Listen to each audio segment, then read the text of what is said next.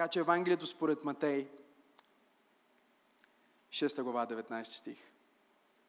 И там се казва, не дейте си събирайте съкровища на земята, където молец и ръжда ги разяждат и където кръци подкопават и крадат. Но събирайте си съкровища на небето, където нито молец, нито ръжда ги разяждат и където кръци не подкопават, нито крадат. Защото където е съкровището ти, там ще бъде и сърцето ти. 22 стих. Окото е светило, кажи светило. Окото е светило на тялото. И тъй, ако окото ти е здраво, цялото ти тяло ще бъде осветено.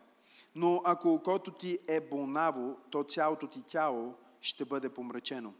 И тъй, ако светлината в теб е тъмнина, то колко голяма ще е тъмнината? Никой не може да слугува на двама господари, защото или ще намрази единият и ще обикне другия, или към единия ще се привърже, а другият ще презрее. Не можеш да служиш на Бога и на Мамона. Не може да слугувате и на Бога и на Мамона. Небесни Татко, благодарим Ти толкова много за Твоето Слово и за привилегията да отгърнем отново страниците на Библията, където Ти говориш, където Ти даваш освещение и откровение за живота на всеки един от нас. Святи Душа на Бога, аз те моля точно сега, буквално да потопиш това място.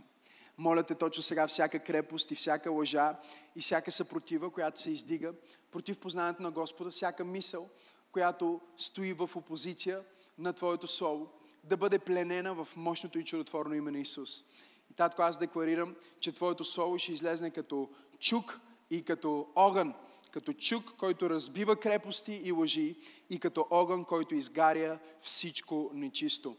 Говори през устата ми, мисли през ума ми и нека всичко, което Господ Исус иска, казано да бъде казано, нека Неговата воля да бъде извършена. В Неговото чудесно и величествено име ние се молим заедно и се съгласяваме, като казваме Амин. Господ Исус Христос говори на своите ученици в а, най-великата проповед, проповядвана някога по лицето на тази земя. Няма сигурно по-важно послание и няма по-важна проповед от тази проповед, също наречена проповедта на планината. Тази проповед, която Исус проповядва на своите ученици близо до Галилейското езеро, на един хълм, пред стотици, може би дори и хиляди хора, които са се събрали да чуят Неговия глас, е носена от акустиката на мястото, което позволява на Христос в това време, в което няма микрофони и няма озвучаване, да говори на огромна аудитория, да им говори Божието Слово. Той им говори противоречиво послание, различно от всичко, което те някога са чували. И макар и голямата част от тези хора да са юдеи и да са а, религиозни хора в един смисъл и да знаят за Бога, посланията, които Исус им носи, са шокиращи, противоречиви. Той им казва, чули сте, че е било казано, вашите пророци и вашия закон ви казва а, да, а, да не убиваш. Аз ви казвам, че всеки, който е груп към брат си, и разбира се, перифразирам, а, е убиец.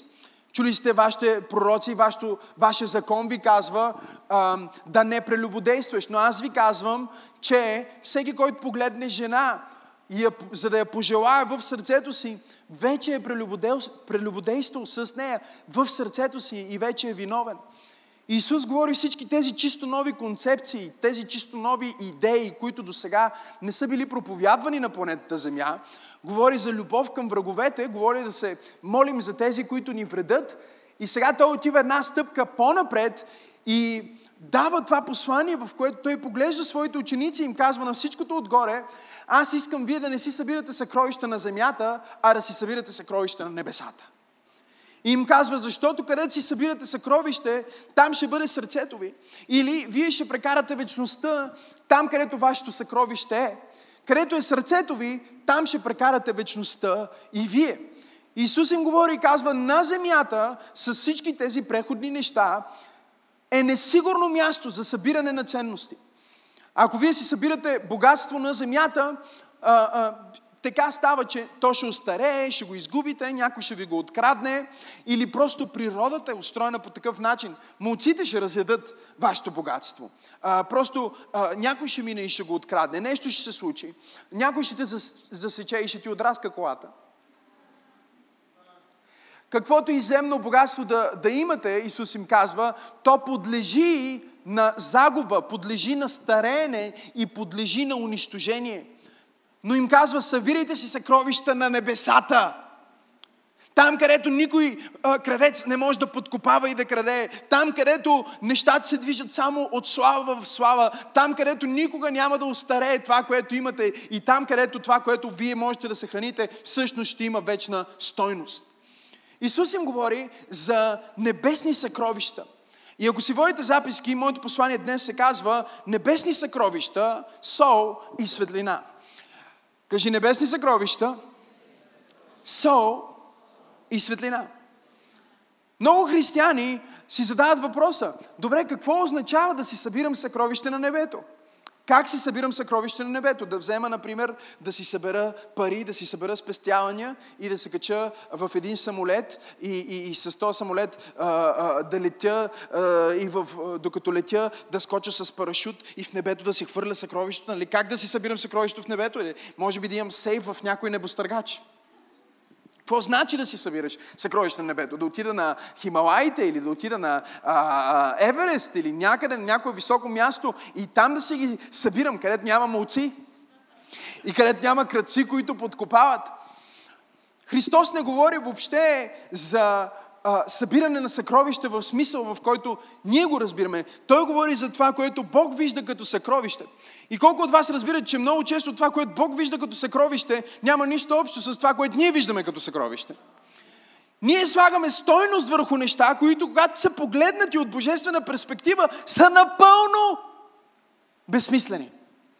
Няма как да не си спомна за тази история, за един човек, който а, цял живот събирал пари и много богат, много заможен. И един ден бил предупреден от ангел, че ще бъде взет на небето ангел му казал на Ери коя си дата, в Ери колко си часа ще бъде иззет на небето. Обаче той събира толкова много съкровища на тази земя, че си казал, окей, какъв е начинът да взема всичко, което имал. Започнал скоростно, преди датата и часа, който му е бил казан от ангела, да продава всичките си имения и всичките си коли и, и всичките си колекции от картини и всичко скъпо, което има, включително дрехите си, всичко на разпродажба и в момента, в който го продава, го обръща в злато. Продава и го обръща в злато. И така той човек напълнил няколко раници с, с злато, с кючета злато, събрал се ги и когато дошъл деня и часа, ангела да го вземе, ангел отише при него и казал, а, готов ли си нали, да тръгваме? Сега приключва вземен ти път, отиваш на небето и той му казва, готов съм, обаче моля те, ако мога да си взема всичко това, което си носа. И ангел го погледнал и казал, какво, какво е всичко това, което носиш? И той му показва малко така. И, и, и било му странно на човека, защото ангел се изсмял и никога не виждал ангел да се смее. Ангел му се посмя, малко казал, няма проблем, окей, вземи го. И сега ето този човек взел си 3-4 раници на гърба, в ръцете, целият е в чанти, носи златото и ангела го взима на небето и а, Свети Петър го посреща, проверява името му, наистина е написано в книгата на вечен живот и той си върви с чантичките и, и по едно време, докато върви, осъзнава, че всички ангели и хора на небето му се смеят. И той ще за какво ми се смеят сега тия? Нали, отишъл при един така добросъвестно изглеждащ а, ангел и, и, и докато се приближава към него, за да го пита, абе, защо всички ми се подиграват, ангел започна да се смее истерично, погледнал към друг ангел, му казал, мале, виж го, то носи асфалт. Той носи асфалт. Разбираш ли, че на небето улиците са от злато. На небето има такова злато, което когато Йоанн, евангелиста, имаше видение от небето, той дори не можеше да опише колко карата е това злато. Историята му е противоречива. В смисъл, човека се опитва да го обясни, казва беше като море, после казва беше като стъкло, после казва беше като диамант. И сега това е объркващо за нас, защото ние си казваме, чакай сега това море ли е, или диамант ли е, или злато. Какво е това злато, което е толкова чисто, че е като море, като вода? Има ли такова злато? Да, има. Обикновеното нашето злато, най-чистото земно злато е асфалта на небето. Така че ние никога няма да, а, а, да имаме този шанс, разбира се, вие разбирате, че това е шега, ние никога няма да имаме този шанс и възможност да си вземе някакви неща на небето. Нищо не може да вземе небето и няма смисъл да вземе на небето, защото всичко, което ти би се сетил да имаш, да си го вземеш на небето, на небето има по-добро от това. И това, което ти смяташ на земята за мега скъпоценно, всъщност не е ценно и ти можеш да се окажеш много богат на земята и много беден на небето. Не знам дали имам хора в църквата. И не знам за вас, но аз искам да имам съкровище на небето. Аз искам да, да имам офшорка в небето. Аз искам да имам а, спестявания в небето. Искам да съм небесно свързан, повече отколкото земно привързан. И всъщност призива на Исус Христос да събираме съкровища на небето може да бъде разбран, ако ние влезнем в контекста на тази шеста глава, в която по-рано, още от първи стих, той започва да им обяснява това, което всъщност кулминира в 19 стих, когато им говори за съкровището. В първи стих той казва, внимавайте да не вършите делата на правдата си пред човеците, за, за да ви виждат, иначе няма да имате награда или няма да имате наследство, скъпоценни неща при Отец ви, който е на небесата. И след това Исус продължава да говори и той казва тези популярни три пъти когато. Кажи когато. И, и всъщност тези три пъти, когато ни разкриват как ние да събираме съкровище на небето. Първото, когато е, Исус поглежда своите ученици и казва, и тъй, когато даваш милостиня. Кажи, когато даваш. Христос обяснява конституцията на небето, Той обяснява конституцията на, на християнина и казва номер едно, християните сме даващи. Кажи, когато даваш. Но забележете какво казва той. Когато даваш милостиня. И, и много хора биха си казали, чакай малко, защо Исус говори на своите ученици за милостиня? Ние имаме много различни начини на даване, които са описани в Библията. И най-акцентувания в Стария Завет не е милостиня, а е десятък. Десятък е 10% от твоята печалба, които според Библията принадлежат на Бог и ти поддържаш твоя завет економически с Бог, завет на снабдяване и завет на това, че Той е твоя Бог, а не мамона, като отделяш този десятък и с този десятък ти всъщност казваш, моя Бог не е мамон, моя Бог е Бога на небето и земята. Той е Твореца на Вселената и аз почитам Него с Неговото, с десятъка Му. И по този начин аз показвам, че мамон не е моя Бог. Втория начин да даваш на Бог е да дадеш дарение. Кажи дарение. Дарението е това, което надхвърля твоя десятък. Или ако то месец си изкарал 600 лева, десятъка ти е 60 лева, но ти идваш на църква и решаваш, окей, аз искам да дам още 30 лева или 40 лева. Това, което добавяш върху десятъка ти, се нарича дарение. Кажи дарение. И след като имаш десятък и дарение, чак тогава имаш третото даване, което се нарича милостиня. Кажи милостиня. И милостинята е най- последното даване, ако трябва да ги подреждаме всъщност, това е даването, което когато вече си дал десятъка си и си дал дарението си, тогава евентуално стигаш до милостиня, а, помагане на бедните, а, а, даване на, на неща, които са ценни, а, стойности. А, милостинята представлява всеки път, когато ти купиш храна на някой, който няма храна, всеки път, когато ти а, а, дадеш пари на някой, който а, има нужда от някакви много базови за живота на земята, нужди, когато ти отделиш и дадеш на този човек, всъщност това се нарича милостиня. Исус казва, когато даваш милостиня. И ми харесва, че той не казва, ако даваш милостиня. Нито едно от тези три неща, които ние виждаме а, в Конституцията на християнина, нито едно от тези неща, които събират богатството ни на небето, Исус не каза, ако го правите. Той каза, когато даваш милостиня. Той не каза ако даваш, той каза когато даваш. С други думи, най-естественото нещо ще бъде за тебе да даваш. Но аз си мислих за това. Защо Исус говори за милостиня, например, а не за десятък? Защото той казва в пета глава на Матей, а, на своите ученици, защото истина ви казвам, ако вашата праведност не надминава праведността на книжниците и фарисеите, никак няма да влезнете в небесното царство. Сега, където е сърцето ти, там е и съкровището ти. Исус казва, ако вие искате да влезнете в небесното царство, всъщност, вие трябва да имате праведност и праведни дела на тази земя, които надхвърлят делата на фарисеите. И аз съм питал проповедници това и много проповедници не могат да отговорят на този въпрос. Сядал съм понякога с няколко пастори и им казвам, какво е единственото нещо, за което Исус похвали фарисеите и садокеите? Религиозните институции, които бяха враговете на посланието и на дейността на нашия Господ Исус Христос, тогавашните религиозни лидери в Израил, фарисеи и садокеи, това бяха основните две движения в юдеизма, като фарисеите бяха по-радикалната част, те бяха най-големите врагове на Исус. Христос нямаше проблем с грешниците, той нямаше проблем с а, стотниците, той нямаше проблем с римляните и нямаше дори проблем с грешниците и проститутките и с бирниците. Той имаше проблем с религиозните, с фарисеите. И ги похвали само за едно единствено нещо. И аз съм питал проповедници, за какво ги похвали? И те не могат да се сетят. Казват, не, не, за нищо не ги е похвалил, те бяха негови врагове. Не. В 23 глава на Матей, 23 стих, Христос един път, само веднъж каза на фарисеите, че правят нещо добро и той им каза, вие давате десятък, кажи десятък, той каза, вие давате десятък от Джоджана и от Магданоза. С други думи, правите сделка с Джоджан и с Магданоз, припечелвате или имате, а, а, посадили сте и имате Джоджан и Магданоз и отделяте 10% от Джоджана и Магданоза и ги давате като десятък в храма. Исус им каза, и това добре правите. Това е единствения път, в който Исус похвали фарисеите за нещо. Той ги похвали за това, че дават десятък. И сега той поглежда своите ученици, на които тук що е казал, вашата праведност трябва да надхвърля тази на фарисеите, за да имате наследство в Божието царство, за да влезнете в Божието царство. Стана тихо в тази презвитарианска църква. Не е проблем да ми говорите обратно, казвате, да, така е, амин, прав си, може би, или не съм съгласен, ще ти скоча, ей. По-добре, отколкото мълчанието на агнето.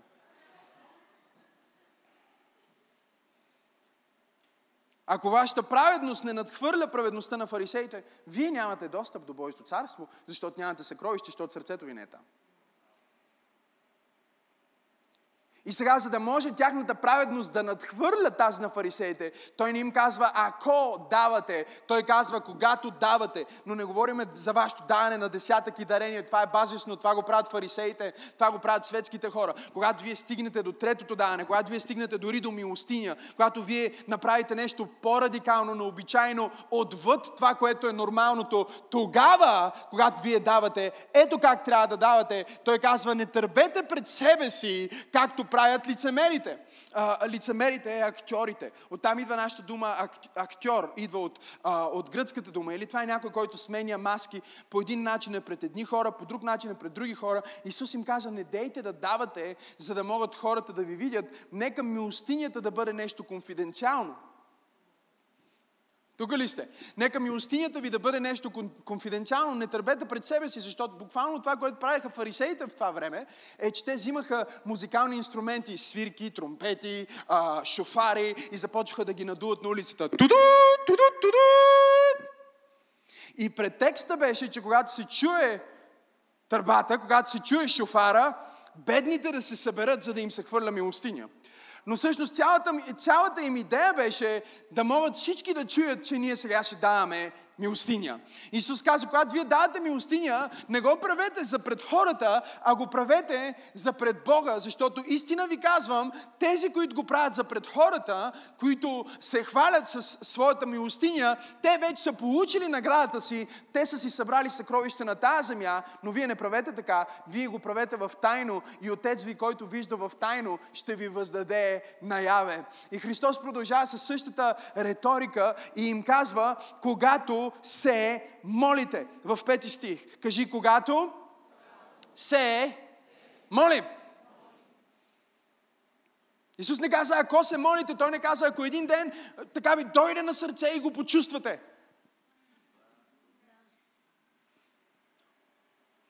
Сега, ние не сме като някои други религии в света, които имаме пет пъти на ден или шест пъти на ден задължително, гледайки към определена посока, нали? Или да, да се съобразяваме с специално къде се намира Слънцето, нали, залез ли е, изгрев ли е. Нали знаете колко често трябва да се моли мисиоманин космонавт? Ако обикаля около Земята, примерно. тъй като перспективата му е променена и вижда слънцето през цялото време, няма, не трябва да спира да се моли.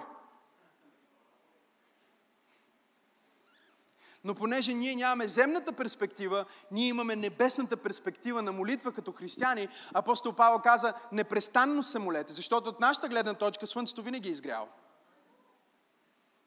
Ще хванете това по пътя. Защото ние не се молим отдолу нагоре, ние се молим отгоре надолу.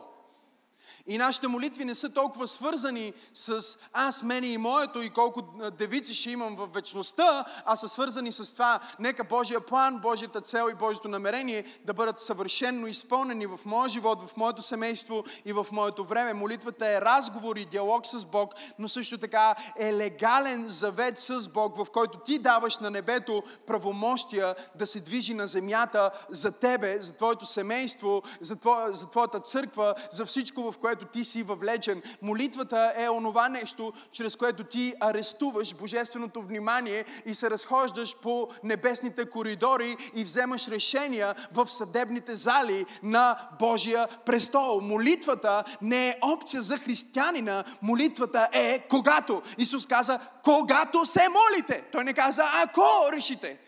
Той каза, когато се молите, апостол Павел отиде още по-радикално. Той каза, непрестанно се молете, за нищо не се безпокойте, непрестанно се молете, за всичко благодарете. И във всичко с молитва и молба и благодарение. В абсолютно всичко. Вие бъдете хора на молитва, защото с молитва вие арестувате небесното внимание и събирате съкровище на небето, защото с молитва вие взимате вашето сърце и го слагате в ръцете на Бог в небето. И тогава Той насочва вашите желания и вашите помисли. И това, което вие си мечтаете, започва да влиза в линия с това, което Той всъщност желае, което е оригиналната мечта, правилната мечта. Исус им казва, когато се молите, не бивайте като лицемерите, защото те обичат да се молят стоящи по синагогите и по пътищата на улиците, за да ги виждат човеците. Истина ви казвам, те са получили вече своята награда. А ти, когато се молиш, влез във вътрешната си стаичка и когато затвориш вратата, помоли се на своя отец, който е в тайно и отец ти, който вижда в тайно, ще ти въздаде наяве. Отново той говори за нещо, което правиш в невидимото, което има видим резултат. Първия стих, в пети стих Исус казва, когато се молите, множествено число, след това в шести стих казва, а ти, когато се молиш. С други думи, ти можеш да се молиш в скришната си стаичка, докато имаш 300 човека около тебе. Ало? Някои хора разбират скришната стаичка като буквално в нас трябва да направя един килер и в този килер да се моля. Нали, чуй, ако нямаш килер, няма проблем. Може би има парк до вас, може да идеш в парка. Не е нужно да е стаичка, която има врата. Христос не им говори за скришната стаичка, буквално. Той им говори за скришната стаичка на сърцето ти. Затова, че когато Исус им каза, когато се молите, ти затвори твоята скришна стаичка. С други думи, да, ти си с 300 човека на църква в неделя, обаче когато ти говориш на Бог в молитва в сърцето си и когато ти комуникираш с Него, Той комуникира с всички 300 по-отделно, въпреки че докосва всички 300 корпоративно. Той е единствения Бог, който може да говори с 7 милиарда човека на земята едновременно, да знае всичките им нужди и всичките им проблеми и да отговаря на всички симултанно. Той не се затруднява и няма проблем с това.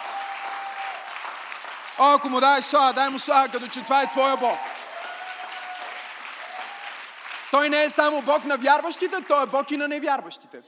Той не е само Бог на арабите, Той е Бог и на турците. Той не е само Бог на евреите, Той е Бог и на румънците. Той не е само Бог на българите, Той е Бог и на гърците. И аз не знам що, но Той е Бог на всички хора. Той е Бог на жабите и е Бог на китовете и Той може да... Чуйте, Молитвата е дар, даден само на хората.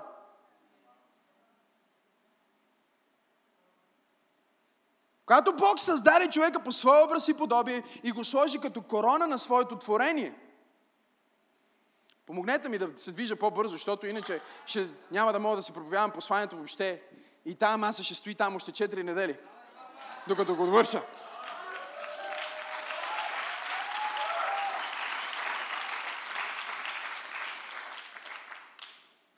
Лъва може да е на върха на хранителната верига в животинския свят и да е царя на джунглата, обаче лъва не може да се моли.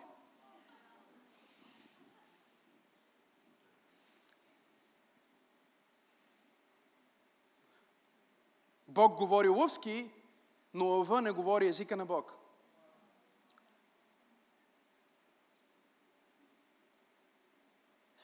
Само човека говори езика на Бог.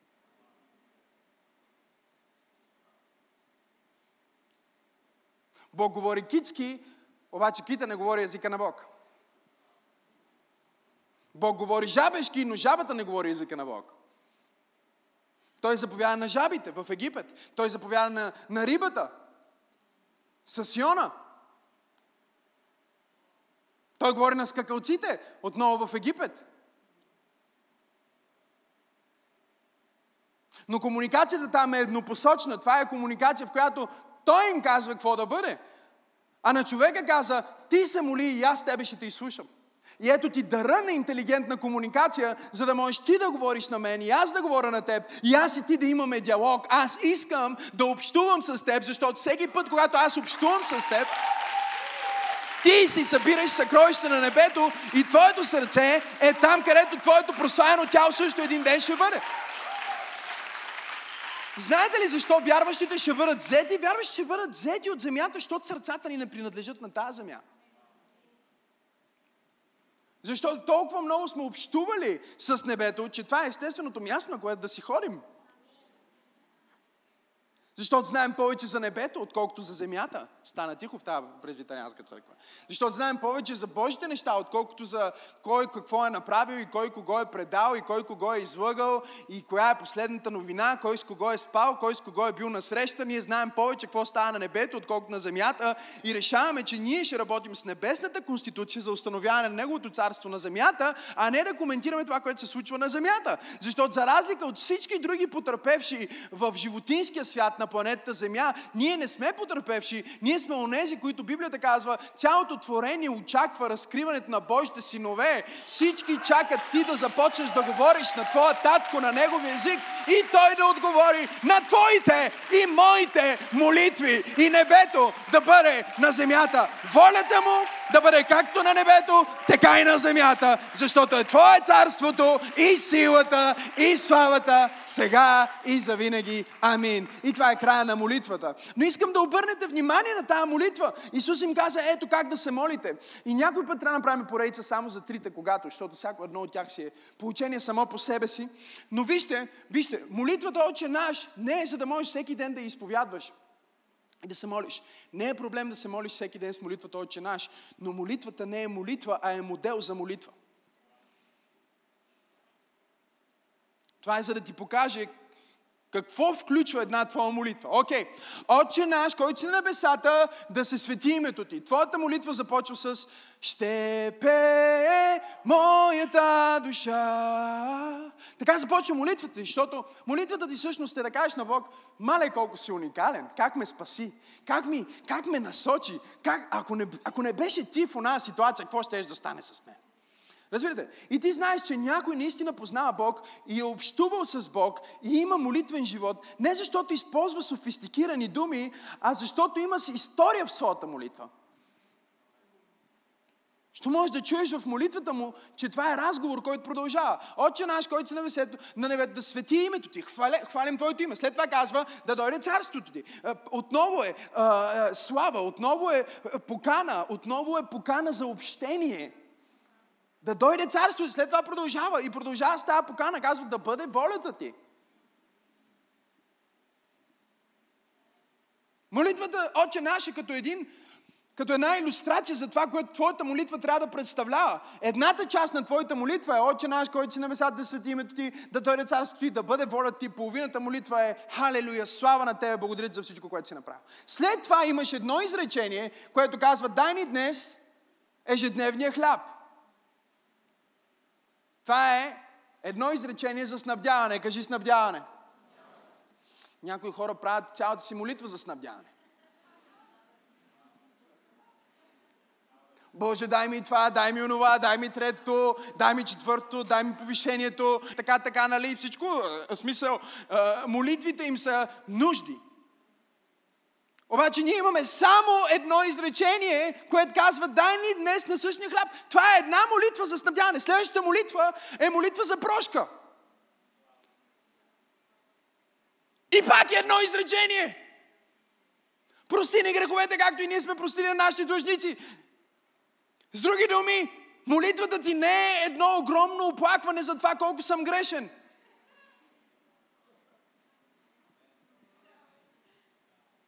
Ние имаме толкова много християни, които цялата им молитва е, о, колко съм грешен, Боже, колко съм ужасен, аз не съм достоен. Ми разбира се, и Бог го знае, и небето го знае, и ние го знаем, и ти го знаеш. Стига си рециклирал едно и също, което на никой не помага, нито на теб, нито на Бог, нито на никой. Започни да се молиш с молитвата Отче наш, с модела на тая молитва. И модела на тая молитва е, че ти говориш повече за Бог и Неговото царство, отколкото за теб.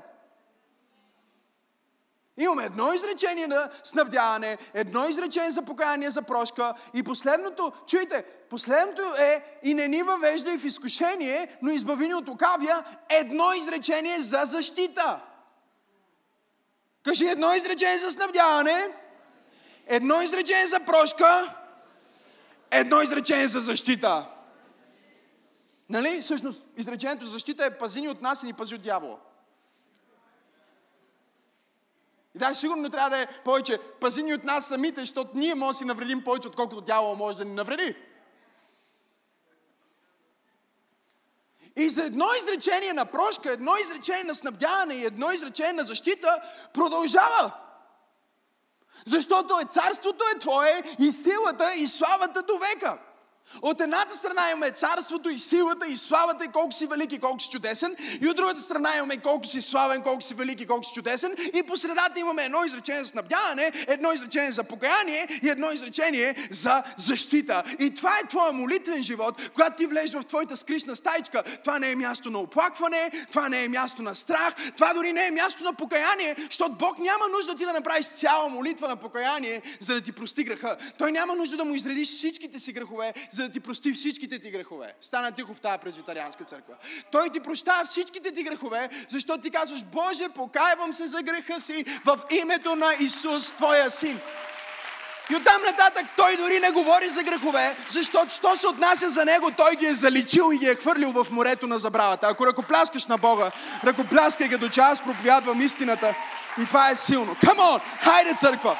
Имам ли хора, които казват, аз съм човек на молитва? И вижте какво казва. Защото е Твоето царство, Твоя е волята, Твоя е славата, Твоя е силата. За винаги, Боже, е било така. За винаги е много дълго време. За винаги значи вчера, когато се чувствах зле, пак беше така. И утре, когато може да ми дойде цикъла, пак ще бъде така. Жените трябваше да кажат амин тук. Но.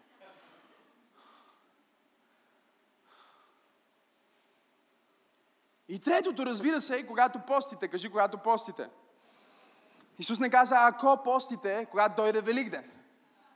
Той не каза, ако постите православните пости, или ако постите постните пости, или ако постите рождествените пости, или ако постите там постите като нали, всички тия християнски празници, които дори аз не ги знам. Той каза, когато постите, с други думи, вие сте хора, които редовно постите. И нямам време да обясняваме всичко за поста, но ето нещо много важно. Всъщност поста е ти се лишаваш от най-нужните за живота ти на тази земя неща. И когато ти се лишиш от тях, ти всъщност казваш отново това, което Исус поиска малко по-напред в тази глава. Ти казваш, не, не, не, стомаха не е мой Бог.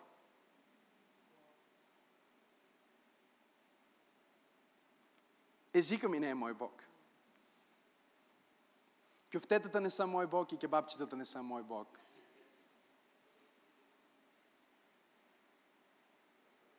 Ти си подсигуряваш, че храната ти не е Бог, когато можеш да кажеш не на храната, за да кажеш да на небесния Бог. И ако ти не правиш това като християнин, ти си слаб християнин. И аз знам, че всички учители на благодат сега ще ми скочат, обаче повечето от тях са супер дебели, така че не ги слушайте.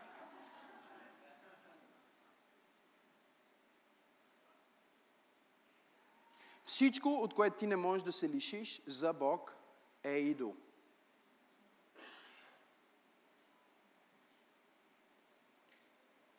Това не означава, че трябва за винаги да се лишиш от нещо, но със сигурност означава, че ти от време на време трябва да си докажеш сам на себе си. За да ти да знаеш, че ти си събираш съкровища на небето, защото всъщност събирането на съкровището на небето от твоя гледна точка е твоята молитва, твоя пост и твоето даване, но от Божия гледна точка ти си съкровището.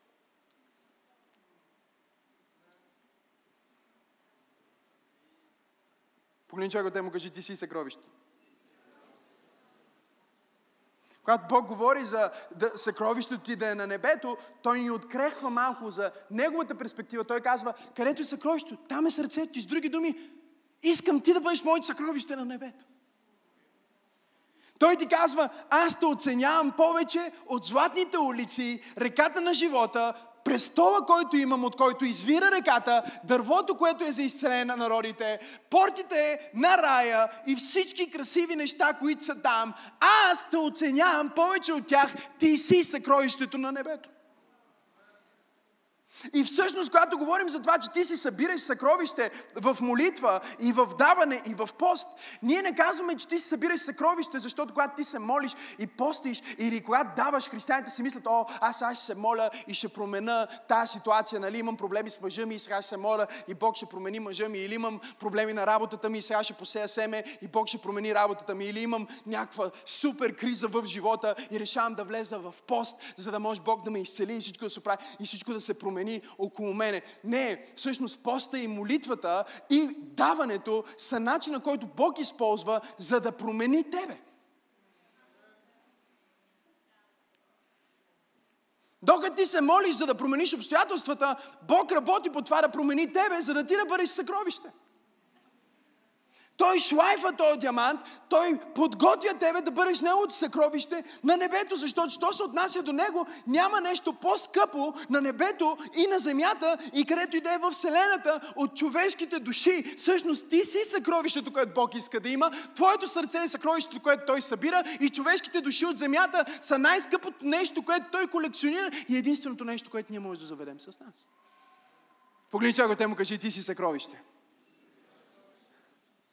И ти се превръщаш в това небесно съкровище и се събираш на небето и се трансформираш по небесния образ, когато се молиш и когато даваш и когато постиш. Случва ли ти се да влезеш в молитвата и примерно да си малко ядосан, като почваш да се молиш?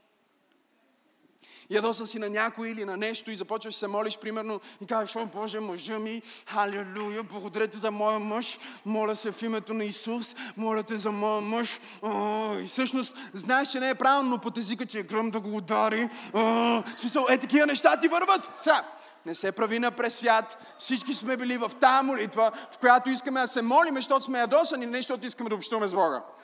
Дори апостолите бяха там. Те погледнаха към Исус и казаха, да викаме ли огън да ги унищожиме всичките. Исус им каза, вие не знаете на кой дух сте. Така че влизаш и си раздразнен в молитвата ти и кажеш, защо пак не се получи това? Защото колегата ми пак ме предаде така. И някъде към края на молитвата ти, изведнъж плачеш за този колега и кажеш, о Боже, той сигурно въобще не знае, че ме е наранил, душата му не е спасена, моля те да го спасиш. Какво е станало? Бог е променил тебе. Нищо не се е променило в обстоятелството, но той сега ти е дал нови очи и Библията казва, окото на човека е светило за цялото тяло и ако окото му е здраво, цялото му тяло е здраво. Ако окото му е грешно, цялото му тяло е грешно. Погледни човек те му кажи, ти си съкровище. Бог те изработва в това небесно съкровище и Той иска да те използва да вземеш повече от земята, повече от този скъпоценен ресурс. Земята е Божията мина, брати и сестри. Земята, земята е, е, Божията мина, от която Той се опитва да извади максимално ново съкровище. И Той не търси злато, Той не търси сребро, Той не търси нещо материално, Той търси скъпоценните човешки души, Той търси скъпоценните човешки душа, Той търси скъпоценните човешки сърца и чрез тях чрез тези три неща, Той превежда нас и ни превръща в съкровище. Кажи небесни съкровища. Сол и светлина. Казах ви, че ще вървим назад, връщаме се още малко назад и отиваме в пета глава на Матей, 13 стих, където Исус говори на своите ученици и казва, вие сте солта на земята. Но ако солта обесолее, с какво ще се осоли? Тя вече за нищо не струва, освен да се изхвърли вън и да се тъпче от хората. Съкровище на небето е солта. И той казва, ти си солта на земята. Солта беше толкова ценна за Бог, дори в Стария Завет, че в Стария Завет Бог им каза в книгата Левит, всяко дарение, което ми принасяте, искам да го принасяте с сол. Защото солта говори за освещение. И всеки път, когато сол се сложи на нещо, когато, а, когато сложиме сол а, на нещо, всъщност това означава, че ние го освещаваме. Втората причина да се слага сол е просто защото го вкусяваме. Кажи освещаване, овкусяване. Разбирате ли, овкусяване. Може да е най-хубавата пържола, но ако не направим така, просто си мечтах да го направя проповедта. Нали, няма да е чак толкова вкусна тази пържола. Има нужда от сол. Няма нещо, по няма нещо по-гадно от уникална храна, която обаче е без. Той казва, вие сте вкуса на света. Света е безвкусен, обаче когато вие... Чуй, твоята работа е мега безвкусна, обаче когато ти си там. Твоето семейство може да е безвкусно, обаче когато ти си там. Ти, ти, ти го правиш ценно, ти го правиш красиво, ти го правиш вкусно. Също така ти го освещаваш, кажи освещаваш. Много християни си мислят, те са страхливи християни, те си мислят, о, ако общувам с тия хора, те ще ме умърсат. Божието Слово ни говори за това, че имаше един поток, който беше замърсен. И този поток беше толкова умърсен, че около потока цялата земя беше станала безплодна. И водата беше убийствена. И отидоха при пророк Елисей и му казаха, Божи човече, това е хубаво място, обаче в потока има смърт. И той каза, донесете ми сол. Библията казва, взе от солта и хвърли. И каза, с тази свята сол вече няма да има смърт в тебе. И няма да има безплодие в тебе. И Бог казва, вие сте солта на земята. Той казва, твоето присъствие означава, че няма да има смърт в твоето семейство и няма да има безплодие в твоето семейство, защото ти си освещението на твоето семейство. Ти си свята сол. О, камон, ако ръкопляскаш, ръкопляскай, като че наистина вярваш.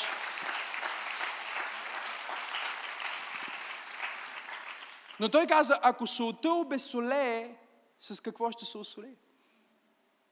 Ако вземем малко от тази сол, която аз имам тук и знам, че стана бъркотия, простете ми, ако аз взема малко от тази сол и я изложа за достатъчно дълго време на атмосферните налягания на е, един естествен ден, на слънцето, на влагата, тази сол ще изгуби вкуса си. И когато солта изгуби вкуса си, когато тя не е правилно съхранена и когато не е заедно с друга сол, а става отделна сол, стана тихо в тази презвитарианска църква, тази сол, изложена на, на света, тя започва да изгубва вкуса си и става тъпкана от света. С други думи, Исус им казва, вие сте сол, но за да бъдете сол, вие трябва да осолявате света, но не да бъдете от света. Когато свършите със света, вие трябва да се върнете обратно във вашата солница. вие трябва да се съберете обратно с другите, които също са сол, защото единственият начин солта да се осоли, дори ако е станала безсолна, е да вземеш тази малко безсолна шепичка сол и да я сложиш в 1-2 кг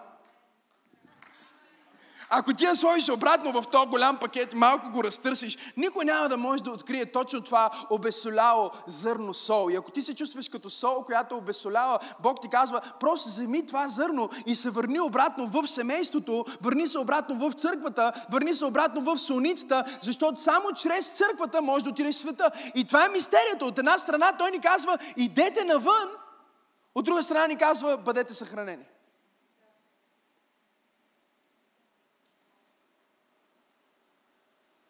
Служете на хората, но нека най-близките ви хора да бъдат в църквата. Той казва, обичайте света, докоснете света, спасете света. От другата страна казва, не обичайте света, нито каквото е на света, защото всеки, който е приятел на света, е враг на Бога. И всъщност той говори за този конфликт, на това, че да, ти си солта, но ти трябва да си с ясната цел, че ти си солта, за да осоляваш, а не си солта просто за да бъдеш навън.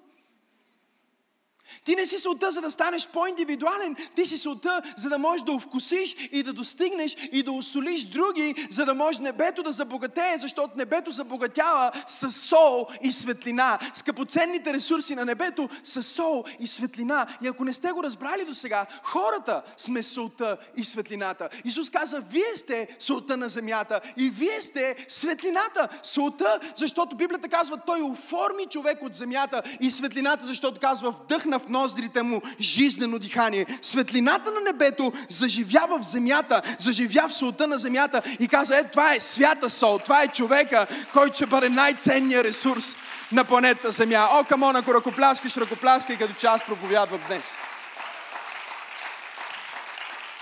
И освен, че солта овкусява, вкусява, освен, че вкуса, солта освещава, кажи освещава, Солта защитава. Солта защитава неща от това да се развалят. Солта консервира и увеличава срока на годност.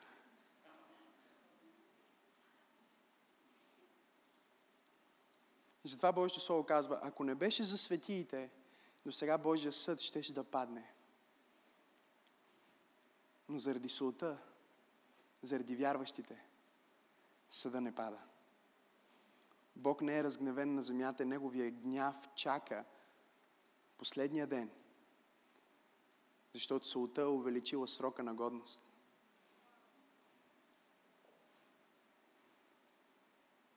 И Бог чака да изкупи още от този свят и да събере още скъпоценни съдове, още скъпоценни хора. След това каза, вие сте светлината, кажи светлината. И казва, тази светлина, вашата светлина е виделината на света. С други думи, света не може да вижда без вас. Света не може да прогресира без вас. Света не може да прогресира добре без вас. Ще измислят нещо креативно, но ще го използват за да унищожават, вместо да творят, защото нямат светлина. И казва, вие сте виделината на света и продължава. И вижте какво им казва. Вие сте а, виделината на света, град поставен на хълм, не може да се укрие и когато запалят светило, не го слагат под но на светилника и то свети на всички, които са вкъщи. На кой свети? На кой свети?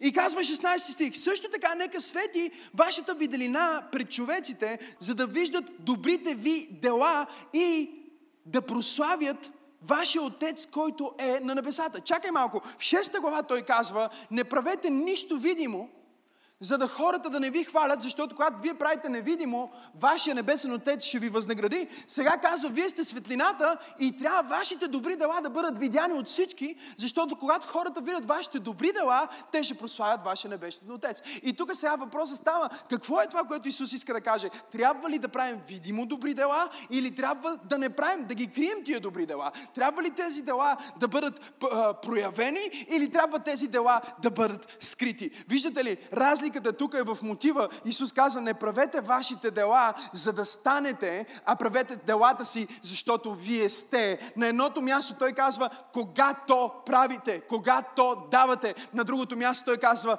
вие сте. С други думи, ти не боговестваш, защото трябва, за да някой да те гледа и да ти се пишат точки. Ти боговестваш, защото боговестието е живот в тебе и това излиза естествено от тебе. Това е за което си създаден. Ти се молиш, защото това е за което си създаден. Ти обичаш, защото това е за което си създаден. О, камон, ръкопляскаш ли? Ръкопляскай на Бога, ако му даваш слава. Хайде, дай му слава, като че наистина вярваш, че ти си светлината на света. И казва, нека всички да видят тази светлина, защото хората живеят в тъмнина и вие трябва да бъдете тази светлина. И казва, светило е поставено на високо. И когато ние говорим за светило, във времето, в което Исус говори за светило, Светилото не е било като това, което днес имаме. Днес ние имаме кружки, имаме електричество, имаме газови лампи и какви ли не прогреси, свещи. Но във времето на Исус един нормален светилник е, е буквално е било а, а, маслена лампа. И за да имаш маслена лампа, имаш нужда от много малко съставки. Не са кой знае колко много съставките. Имаш нужда от някакъв съд, кажи съд. Имаш нужда от съд. Имаш нужда от вода, кажи вода. Сега тази вода даже може да я осветим, за да стане светена вода. Нали знаете, че светена вода се прави с сол? Всичко, което трябва да се направи, за да една вода да стане от обикновена светена, е Божи човек с вяра да направи също, което Елисей направи. Да каже, аз изговарям, че в тази вода няма да има смърт и няма да има а, помятане и който пие тази вода ще бъде по този начин. И става свята. Така че тук ще направихме свята с сол. Не знам дали си личи, че в училище не съм бил в химичните експерименти и сега се вълнувам да ги правя. Но взимаш вода и можеш да сложиш малко вода в основата. Тук ли сте? Може да сложиш вода в основата на съда, защото нивото на водата ще определи нивото на маслото. С други думи, когато ти вземеш маслото, понеже маслото е по-леко от водата, маслото ще отиде на повърхността, а водата ще бъде в основата. Божието Слово е нашата тежка основа, помазанието на Святия Дух идва върху Словото и нивото, на което ти получаваш Божието Слово през очите ти, е нивото, на което ти можеш да светиш като светилник. Това е нивото, на което можеш да светиш. Сега, ние вземаме и слагаме вода вътре, слагаме от Словото и Словото основа и не се притесняваме, че се миксират, защото когато вземеме това масло, това масло е по-леко, помазанието е по-леко и помазанието почива и започва от нивото на Словото. Ако искаш да имаш по-високо помазание, трябва да имаш повече от Божието Слово. Ако искаш да светиш по-силно, трябва да имаш повече олио. Имам ли хора в църквата? Имаш нужда от повече миро. Имаш нужда от повече масло. След това взимат маслото и съда може да е различен. Сега ние имаме стъклен буркан, това е което имаме, но наливаш в съда от маслото, наливаш в маслото, наливаш от съда в маслото, наливаш, наливаш, наливаш, наливаш. И виждате ли как маслото започва да се качва? Маслото се качва отгоре, защото маслото винаги е отгоре. И това говори също в живота. Ако имаш помазание, винаги си отгоре. Дявола може да се опита да те бутне надолу, обаче ако ти си много помазан, оп, винаги ти си мазан, се качиш отгоре. Защото помазанието е леко и помазанието винаги, а, помазанието винаги ще намери начин да те сложи отгоре. Сега, когато имаме това миро, след това имаме фитил. Кажи фитил. Сега, този фитил е важен. Този фитил трябва да бъде хубаво сатуриран, хубаво трябва да бъде напоен с масло, защото когато фитил е напоен с масло, добре, това, което става е, че огъня не изгаря фитила, а започва да гори маслото. Ало? Има ли хора в църква пробуждане? Сиеме, слагаме го. Сега ще видим какво ще стане тук. Окей. Okay. Ще му сложим малко масло отгоре за помазание. Ммм, халелуя на Бога. Всичко е по-хубаво с масло. Всичко е по-хубаво с солио. Исус каза, вие сте светилника. Кажи, аз съм светилник. Вие трябва да осветите, обаче вижте кога, вие ще осветите целия свят. И много християни днес се страхуват от тъмнината, бягат от тъмнината, обаче истината е, че за да може светлината на този светилник да се вижда ясно, даже ще го запаля в църква, молете се, всичко да е окей. За да може светлината на този светилник да се вижда ясно, за да може огъня на този светилник да се вижда ясно, той не е създаден за светло, този светилник е създаден за тъмно. Не знам дали има хора в църквата. И колкото по-тъмно става в света, днеска ние имаме християни, които се оплакват колко е тъмно в света, колко е страшно в света, нали, на къде е тръгнал нашия свят, а, какво се случва. Исус каза, вие сте светилника. Кажи, аз съм светилника. Святия Дух идва на деня на Петдесятница и Библията казва, те всички получиха от Божия огън. И когато получиха от Божия огън, те се превърнаха в светилник. Кажи, аз съм светилник. Но този светилник не свети хубаво в светлото, той свети най-хубаво в тъмното. И колкото по-тъмно става в света, толкова по-светло светиш ти. Толкова по-добре светиш ти. Когато има големи светила около тебе, е трудно да светиш, но когато си само ти, ти освещаваш. Понякога Бог ще сложи на много тъмни места, защото Той ти има доверие, че ти ще ги осветиш. Но предизвикателството е, Той каза, вие ще осветите целия свят. За да съм сигурен, че не сте стръгнали от църква, кажи целия свят. И гръцката дума целия свят е целия космос. Кажи космос. Няма да има частица от Вселената, която не е осветена от нас, но добрата новина е, че той не каза ти сам по себе си си светлината на света, той каза вие сте. С други думи, всеки път, когато ние се съберем заедно, ние не сме просто един светилник, а ние всички носим нашата светлина заедно. Ние носим светлината, която идва от помазанието на Бога, която е издигната от Словото на Бога, запалена от Светия Дух. И когато тия светилници започнат да освещават, изведнъж започва да става все по-светло и все по-светло и все по-светло, дори в най-тъмните места.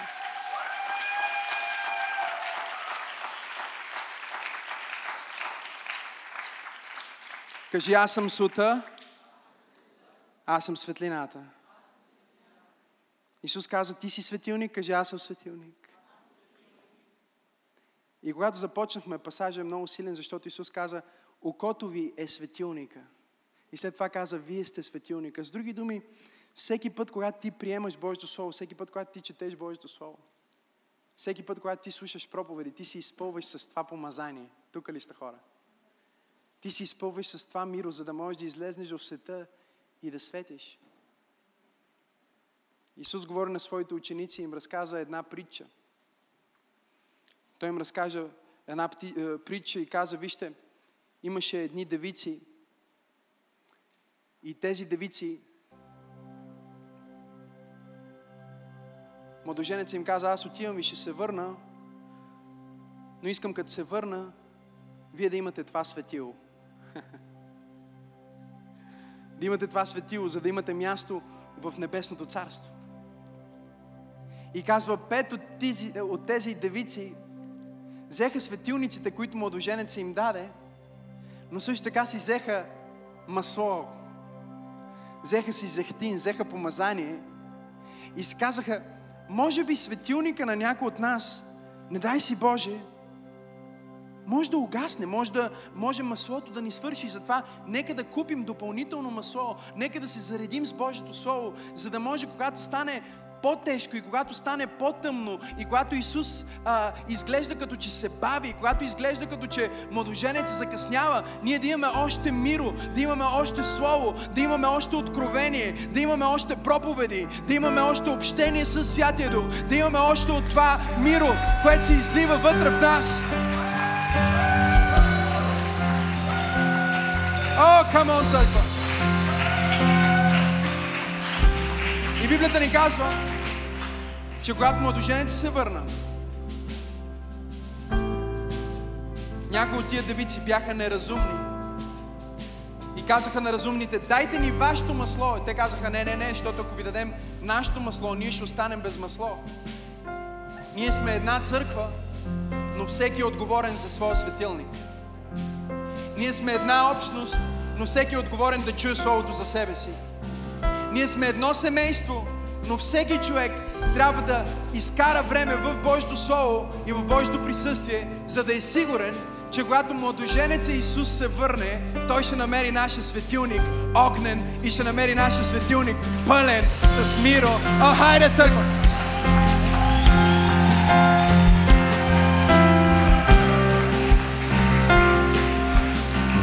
И чуйте! Мъдрите, мъдрите разумните им казаха, отидете при продавачите и си купете допълнително. Исая каза, нека всеки да дойде и да купи миро без пари и без плата. Нека всеки, който е жаден, да дойде да си купи от Божието помазание абсолютно безплатно. Нека слуша Божието Слово, нека прекара време в Божието присъствие, нека прекара време в помазаното тяло на Исус Христос. И нека бъде зареден с онова помазание, което прави да гори и да гори да гори и да не спира да гори и да не спира да е запален. Имам ли пет човека в църквата, които казват, аз съм сол и светлина. Напълни ме с помазание, напълни ме с слово, напълни ме с сила, запали ме с огъня на Светия Дух и нека да горя! Нека да горя за Тебе!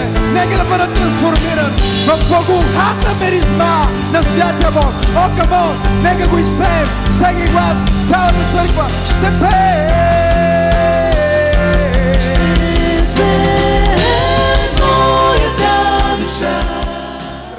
Толкова се радвам, че успя да чуеш това послание. Ти можеш да си гарантираш, че няма да пропуснеш нито една проповед, нито една нова песен и нищо от прекрасното съдържание, което идва към църквата, като се субскрайбнеш към нашия YouTube канал. Така че точно сега можеш да натиснеш subscribe и да последваш канала на Църква Пробуждане. Нещо друго, което можеш да направиш е да дариш. Ако тази проповед и другите такива послания, които качваме, благославят живота ти, аз те насърчавам да бъдеш съпричастен, като участваш и натиснеш точно сега на иконката Дари. Всичко, което правите, наистина има значение. Бъдете благословени!